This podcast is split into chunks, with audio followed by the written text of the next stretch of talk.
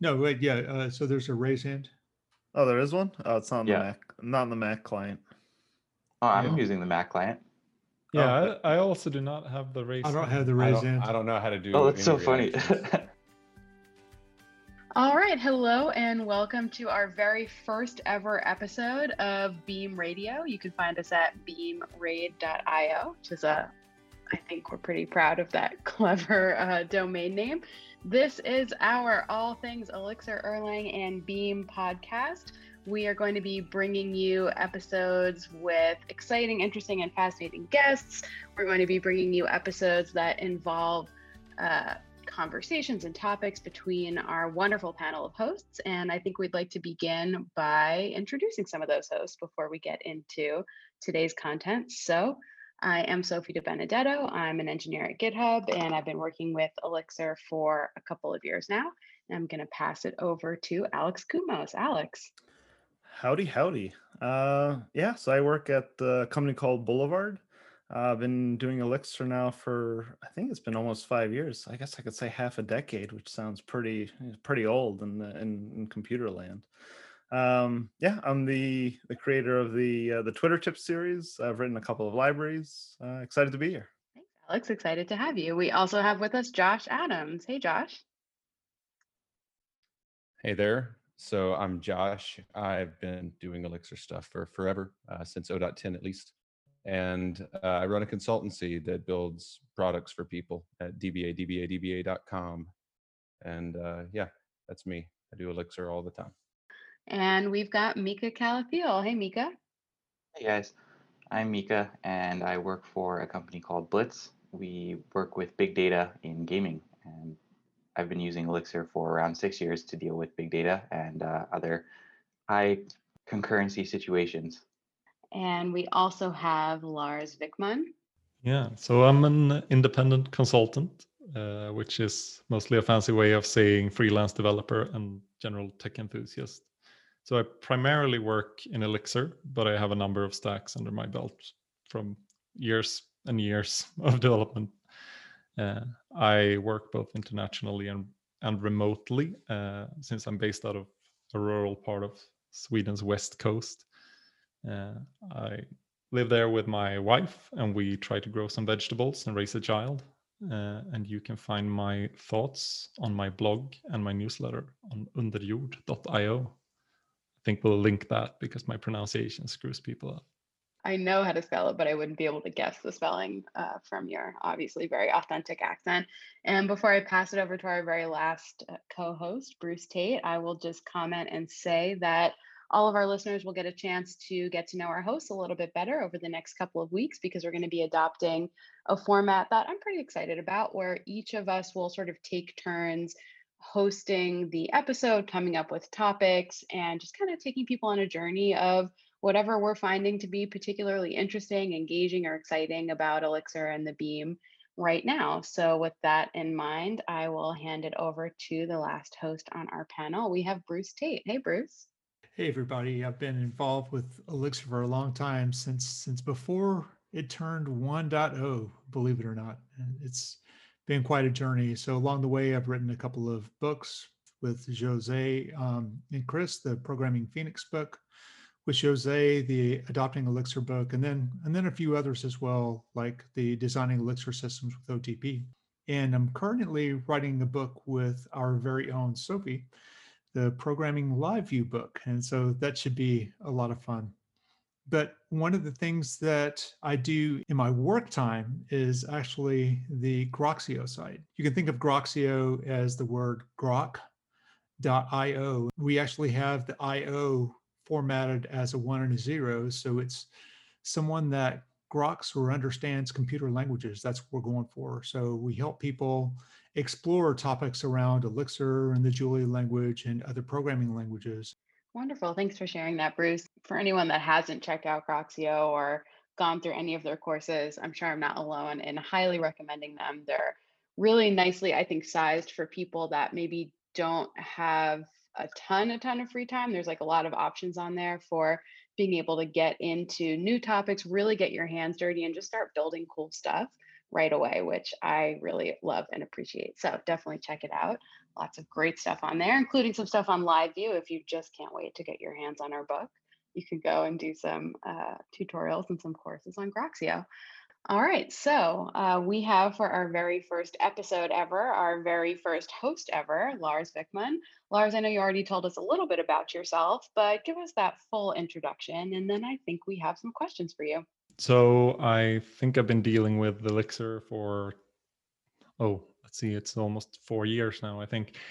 Um, ever since I left my safe employment uh, and went out on my own, I basically was very curious about Elixir up front there. Uh, and then when I started to run my own business, I also started to invest myself deeper in Elixir and the ecosystem. Uh, I'm a so- self-taught developer, so I've been through like it started with HTML and then I've gone through PHP, originally some Perl, but PHP and onward through like the LAMP stack and some Python. And at some point, I got the chance to actually start working professionally as a developer. So that was sort of my path into being a professional developer. I have no formal training, but I have many, many years of mistakes to learn from. That's the basis on which I build my my career. Yeah, Lars, I'm I'm curious.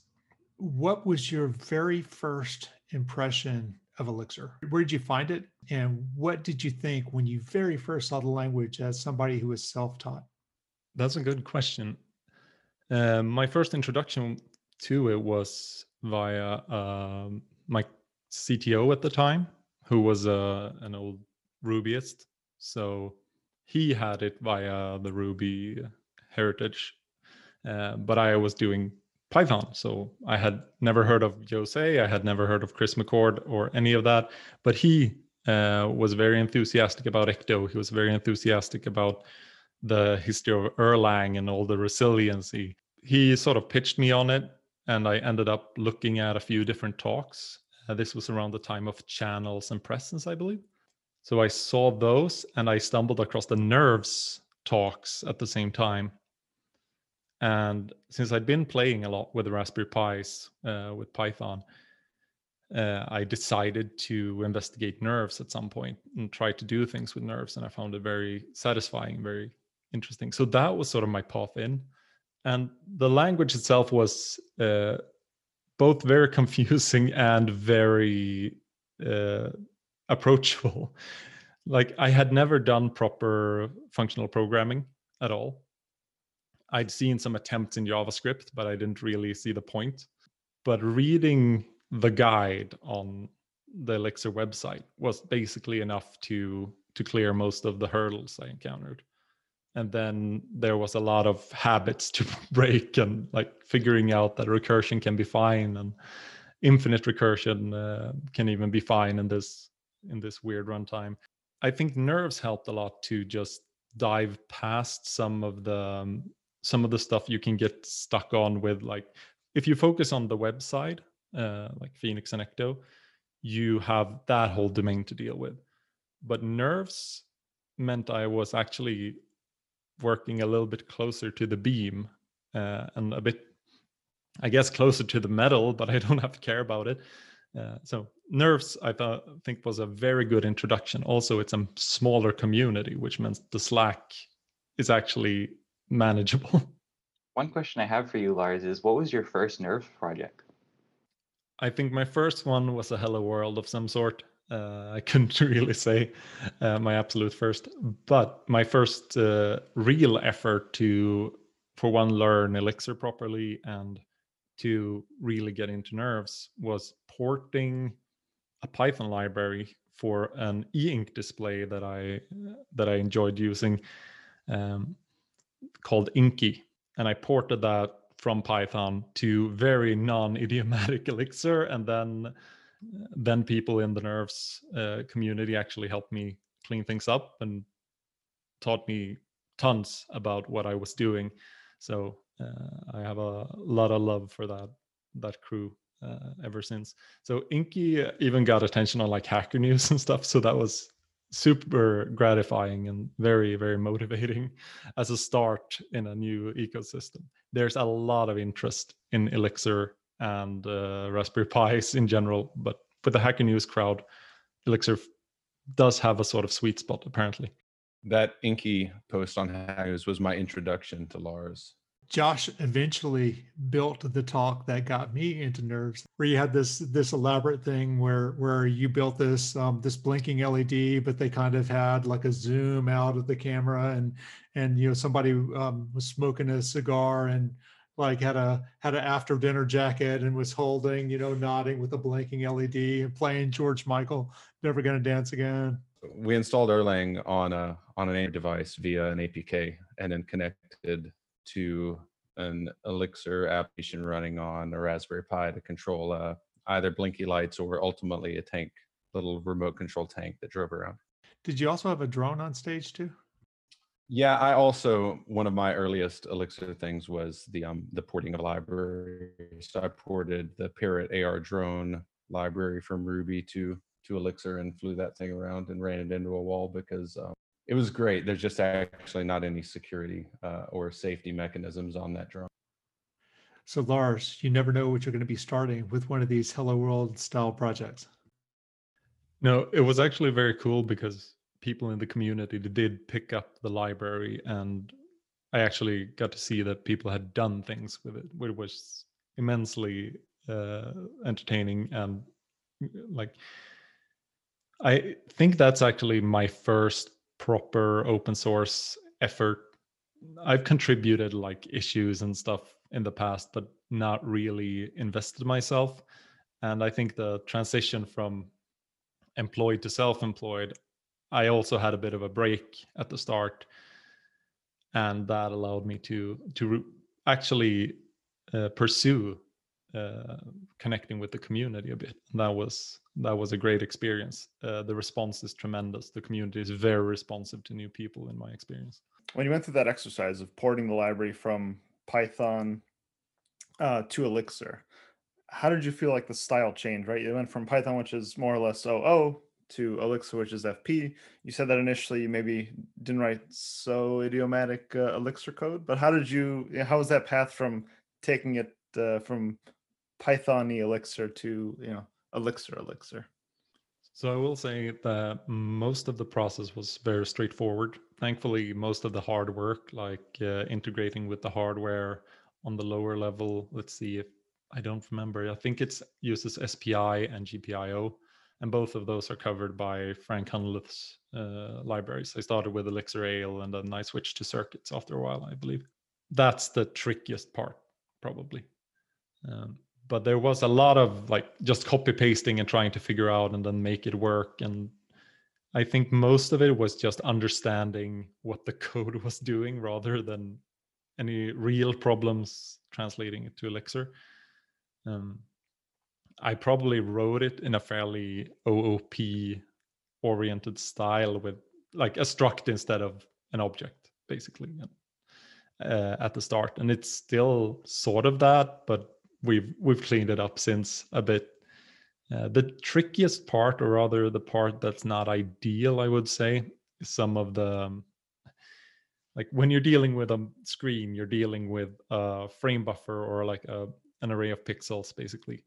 Ideally, you would just want to switch out a single pixel value, and that's not a strong suit here. But this is a very, very small screen, so it doesn't really matter performance wise uh, because it's it's a very small uh, e-ink display, so it's it's not a lot of pixels. Everything was mostly straightforward. I mean, originally very much like the module was like a class in Python to start with. Uh, at a later point, it's like, no, now it's a gen server. It does a few different things. It allows us to not push unnecessary amounts of updates to the device, keep some state, that sort of thing. It, it's definitely been refined from from being a very straight port into into being something slightly more elegant and testable. All right. So since that post was actually my introduction to Lars, I have questions about Lars prior to that post. So so my first question is uh, what was what was like your your earliest programming memory? Like I'm playing with a computer and I like that it's doing a thing. I think the first piece of programming I did was actually C from a book. I pushed that quite far, and then they tried to teach me OOP without ever teaching me how to make a button. And I did not want any of that. I did not want more theory. I wanted to make a button, but I had only been able to make text programs. So I got pissed off and stopped.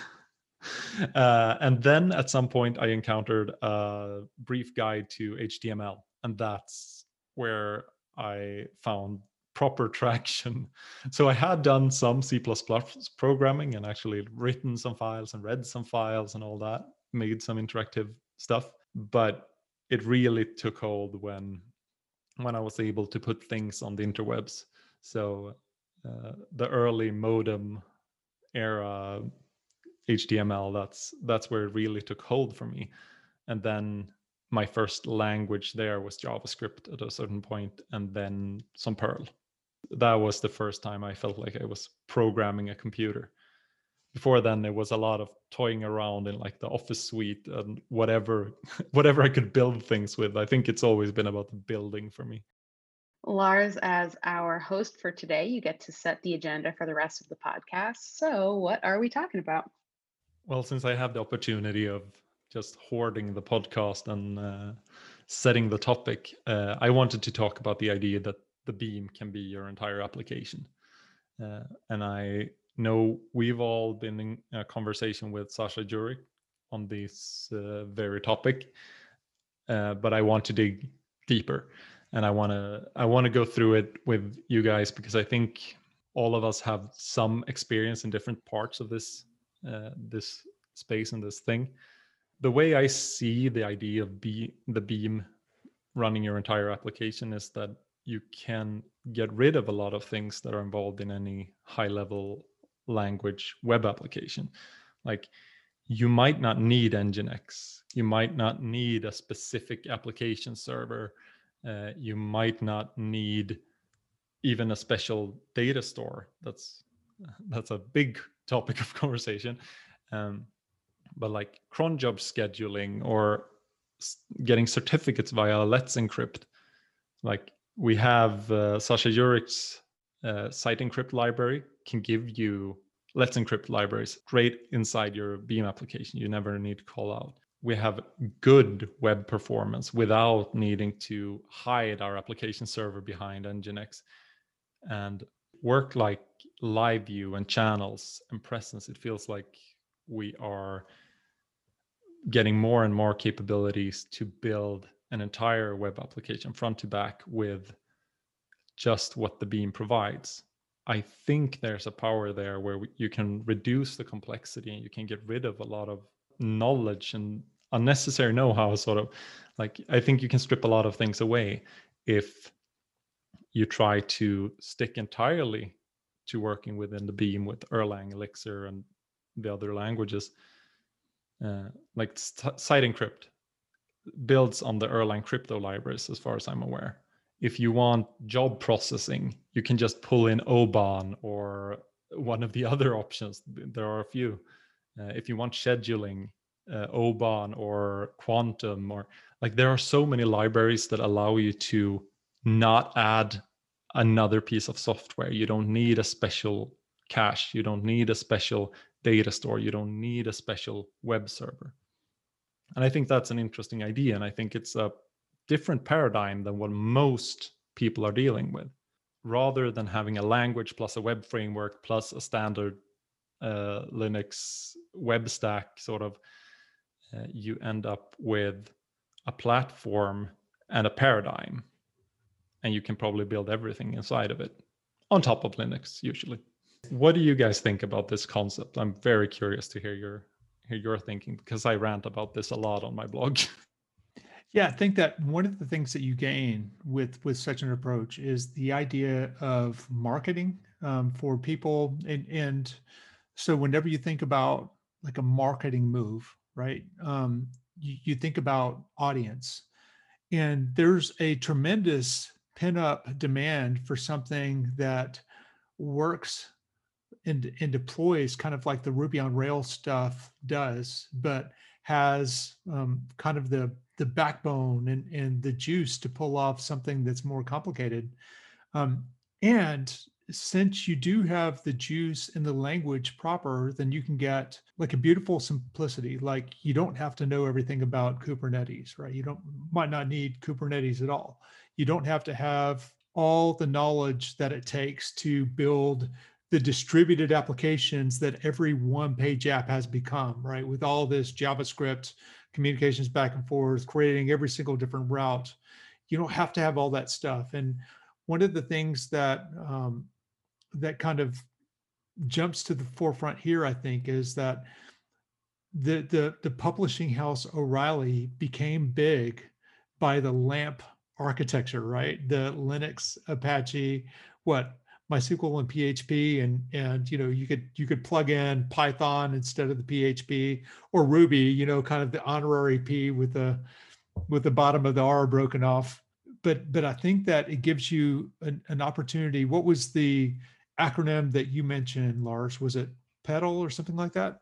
I've definitely heard more talk of the PETAL stack recently. So that's Phoenix, Elixir, Tailwind, Alpine, and LiveView. We're talking about the web stack and the system language and basically forward onto the front end because everyone knows at this point you're running on Linux. I guess I guess Linux just won, but this talks about how you can build an application that basically you incrementally add minimal complexity as needed. Yeah, I think that's extraordinarily powerful from a marketing standpoint where you can basically say, okay, what's your deployment? Well, have you tried PETAL, right? And so then then everybody immediately knows what you're talking about. You you you are, are automatically say we're stripping out all this this middleware, all this this center architecture, and we're replacing it with something that's becoming increasingly well understood and structured. Just to rewind a little bit, I think the Beam as a whole has really raised the ceiling of what's possible on a single platform, right? Like uh, I'm writing apps in Node and uh, PHP, and always always think to myself, I feel limited here because I don't have some sort of concurrency model that's baked into the language, and I always have to rely on another tool to do what I need to get done and that ceiling is way way higher on the beam whereas i no longer need to reach for another tool to do some certain you know some certain job. I can just use the facilities that are available to me on the beam. And i think the PETAL stack has done that for for web stacks now where the ceiling is higher where you can get more done before you need to introduce additional complexity. And uh, i always think back to sasha Juric's table of uh, like um, where it compares a traditional stack and a beam stack so you have you know web server and there's Nginx in the other stack column, and then Erlang in the the the, uh, the Beam column, and then you know Sasha kind of enumerates uh, all these other things. But I think like LiveView and the PETAL stack has kind of done that too, where you no longer need tools like say Cypress for testing. You have that built into LiveView, and you can get your job done so much faster. Um, so I think I think in general, all these all these Beam technologies are are really raising the bar as to what's possible on a single platform and i think i think with that you get that immense productivity and uh, and throughput. Yeah and i think like i've really i've really seen that developer productivity impact again and again. In my previous uh, company at the flatiron school i think in the like two years that i was there we probably launched into production like two or three greenfield elixir apps one of which was like a contract that we had undertaken with this external ed tech company. And that one in particular, we had like three months to basically build a pretty significant system with this other team from this other company. All the requirements were more or less unknown. But I really think because of a lot of the tools, Lars, that you're bringing up, because it's it's not only that Elixir is a language that I think has like a very gentle learning curve and people can really jump in and get their hands dirty, but because you can do so much with so little and keep it all in one place, um, just the way that those teams were able to deliver was truly like astounding to me. And I think Elixir and all of the tools that the Beam offer just played a huge role in that. One of the things that you mentioned, Sophie, and I think one of the things that you do such a good job writing about is this um, gentle learning curve. But one of the things that I've noticed with LiveView is that the curve it keeps going up, but it doesn't get steeper as as concepts get more complicated. Like one of the chapters that, that I just finished editing was um, we did this this thing where we've taken a relatively new Elixir developer and we've said, okay, now we can refactor this code using macros. Well, not really full bore macros, but just using macros where the pattern is very clean, where we can say all of the configuration and all of the code related to a particular kind of chart, like a bar chart, can be packaged together. So there's a case where um, kind of you can you can rely on functional programming basics and just a little bit more effort and get a much higher level of usability. And I think that both Jose and Chris McCord have become very good at exposing those those concepts where you can carve out as much complexity as you need to do a particular job and that's that's a wonderful testament to that team. I think about the learning curve, one thing I've realized about how I've tackled languages previously is at the start I did not dive into like reading my reading the code of my dependencies. Like the the dependencies I brought in in other languages were like, no, uh, some god on the internet wrote this. I I daren't look at it. It's too complex. Or maybe I did look in there and then it called out to C and I was lost, uh, lost at sea. Hmm. But what you get with this type of stack is that you can basically deal with the same paradigm as far as you can push it. So uh, from the very back end and up onto your live view, you are dealing with Elixir. You might need to deal with some JavaScript because that's the world we live in. Uh, that's not always terrible. I hear Alpine's good. I haven't tried it. I'm very keen to. But I think something that to to your marketing point, Bruce, what Rails apparently did very well, I'm from the Django Python side, but I think they're largely equi- equivalent, is that you can do a lot without going outside your language. And similarly, PHP and WordPress and all the CMSs that people have been doing wild things with throughout the years. Like PHP was successful because all you had to do was PHP.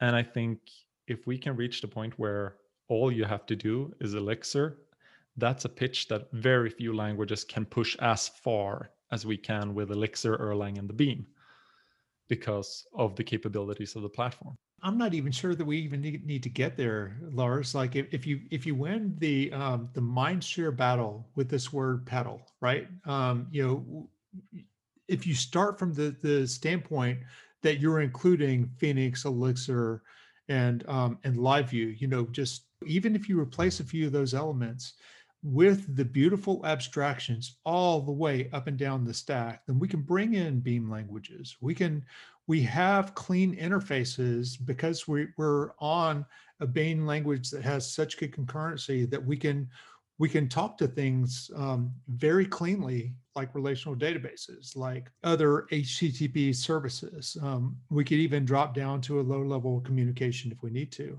I think that by winning that PETAL mind share, you basically allow the tentacles to go deeper, you know, thus the Beam radio brand. Yeah, I really I really feel like Elixir exposes the perfect patterns here. Like you can go so far with just Elixir and just Phoenix, and then the way that let's say, you know, Ecto change sets are built, or the way that the live view framework is built, means that when you've taken just Elixir like absolutely as far as you can, and you need to bring in something different, or you need to work with those building blocks in a slightly different way, um, that that moment of like oh God, like how do I do this thing? How do I add in a little bit of custom JS and live view? Or oh, I need to build a form, but I'm not persisting this data. Like, you know, LiveView has JS interop and the framework answers the question of where you put this code. Ecto supports schemaless change sets because you can use the Ecto change set module, you know, just like you would any other Elixir module. So I feel like these patterns of composability that you find like all the way from the very bottom in the Elixir libraries and frameworks that we're, you know, using every day just makes it so easy to go super, super far with these raw tools and then start to extend them in ways that are just really sane and make sense. And you can learn more about that in the Live book and as well as in many other sources. Yeah, I could see your voice kind of coming through, and it, it, I I read about these just just earlier um, today. You know, as as I was editing the book, it's kind of um, kind of fun to hear the the echo of of you know Sophie's philosophies and kind of as they're dovetailing with mine. It's it's gratifying. Well, if you read about it, it's because I probably wrote it after talking to you and learning stuff from you. So it's a good back and forth. Yeah, I think it's incredibly important that we have this uh, powerful uh, way to interrupt with other languages, other Beam languages specifically, but also other languages. Like the Beam is fairly uh, fairly great at like orchestrating other languages.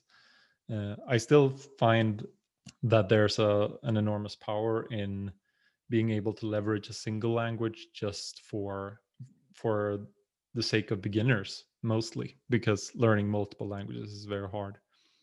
Uh, i'm curious to hear what your you guys thoughts are on the drawbacks of this approach because it's it might not all be roses to shove everything you're trying to do into into the beam. So i'm curious to hear if you see mm. problems with this you guys I'm sure there are lots of problems that people will point out. I just wanted to add one more thing before we move on. Lars, don't you feel like this kind of answers that frustration that you had? You said you were learning C++ and you just wanted to make a button and you know eventually you found your way into HTML and you felt like you were productive and you were building things. And I feel like this is this is going to answer that experience for for beginners who are coming into the community and maybe even just first learning how to program they're going to be able to build stuff and see it work like right away just within this one framework and this one set of languages. Being able to build stuff in a language and actually being able to like see results right away is is really fantastic. And it's also one of the powers of using beam especially when onboarding new people. It's it's been incredibly easy. I've onboarded like dozens of people now and it's one of the easiest setups. Uh, i came from like a javascript background before and onboarding people to those applications would sometimes take like up almost a month and they wouldn't be useful for almost a month.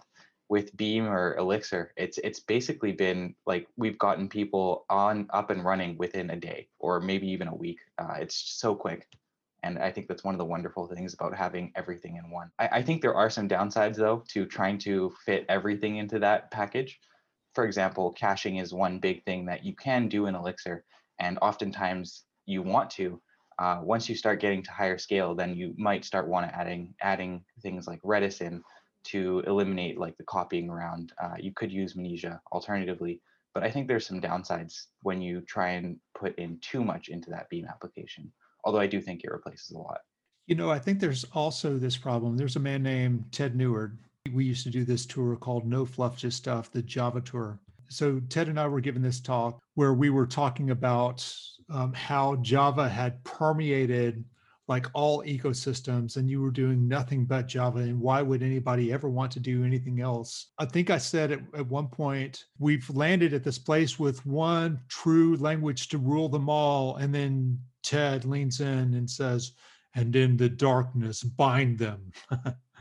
so I think that anytime that you have too much happening in any one place, we've got to be careful so we don't kind of rope the whole industry into one place again, you know, because you know you you gain a little bit with that uniform um, ecosystem, but you lose an awful lot too. I'll just introduce some real practicality. If you don't have a very compelling reason not to use Postgres to store your database, then just put it in Postgres because operationally it's a solved problem. Yeah, coming from uh, some recent professional experiences working with a legacy database that was brought in. It's called Arango. Uh, don't invent a database. Yeah, don't invent a database is my advice to anyone. I'm all for not using Postgres to store data that has properties that do not make it a good fit for Postgres in your use case. But I have also seen people synchronize their data to files manually and have no means for like followers or slave databases or whatever and then wonder why operations suck yeah i think that's sort of where where you have to be a little bit mindful with this approach i think it works very very far uh, but there are some conventions are in place with good reason for example postgres is very very tricky to argue your way out of, or if you do, uh, you might be very wrong. Uh, usually, it's a good choice. It's a stable choice, and I think there is a challenge when you when you sort of fight convention uh, because making the beam your entire application is not the conventional way of software development elsewhere but i also think that there is a sort of a trend towards uh, validating the idea of live view. Like recently basecamp released hotwire uh, which is mostly focused on rails but should work for other other ecosystems as well. And i feel like that's a very strong validation of the idea of live view. Uh, i just think live view does it probably better and on that very excellent and well said note, I think we're getting ready to wrap up this, our very first episode of Beam Radio. So thank you to all of our hosts. Thank you especially to Lars for leading us through as our main host, let's say, of this first episode. And thank you to our sponsor, Groxio, which is, as we've said, career fuel for programmers. So thanks, everybody. See you next time.